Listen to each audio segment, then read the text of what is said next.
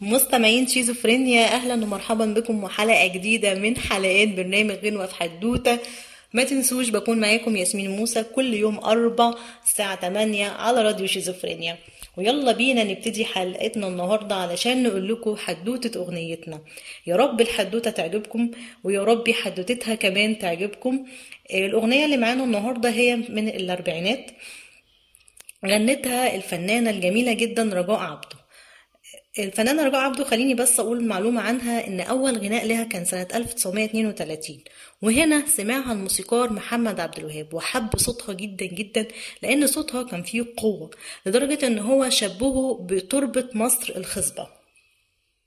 وهي كان فعلا ليها حضور كمان على المسرح وهو أشاد بحضورها ده في الغناء. سنة 1945 الموسيقار محمد عبد الوهاب قرر إن هو ينتج فيلم اسمه الحب الأول.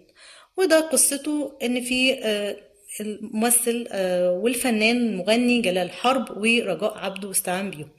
برضو جلال حرب أقول عنه معلومة إن هو كان صوته قوي جدا وكان غناؤه قوي وكان ملحن وحن بيلحن في بعض الأوقات وكان بيلحن لنفسه. هنا محمد عبد الوهاب كان محتاج دايما أغاني في الفيلم ده تبقى قوية جدا لأن معاه اتنين مغنيين صوتهم قوي وعندهم حضور جدا في الغنى. هنا لما قرر يعمل الفيلم اللي هو الحب الأول كان في بعض المواقف اللي كان محتاج فيها أغنية على الموقف ده. هنا استعان بأبو سعود الإبياري وحكى له الفيلم كامل وحكى له الموقف إن هو عايز أغنية على الموقف ده. أبو سعود الإبياري قرر يعني فكر شوية لكن هو كان لسه قدامه وقت. وفي مرة من المرات كان قاعد على القهوة هو والمخرج حسين الإمام.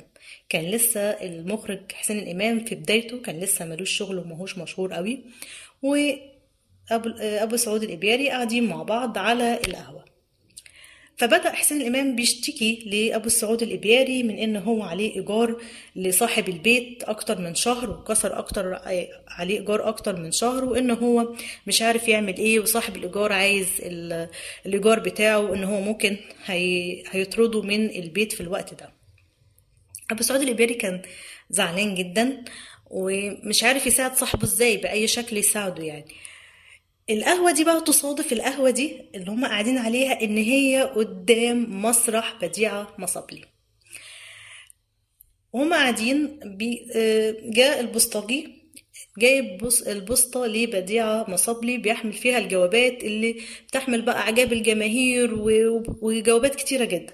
فالبسطجي وهو ماشي عمال يشتكي وزعلان قوي من كتر الجوابات وإن هو كل شوية بيجيب جوابات للست بديعة المصابلي.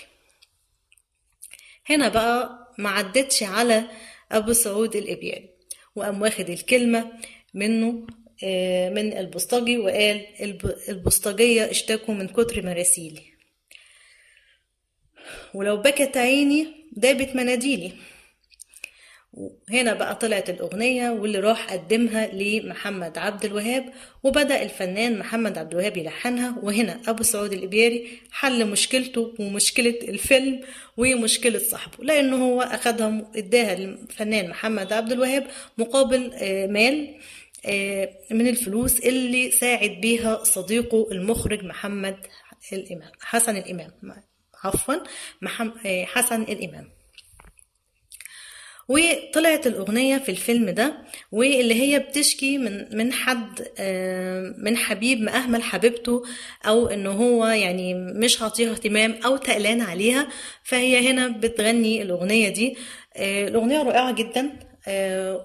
لحن لحنها كان حلو جدا.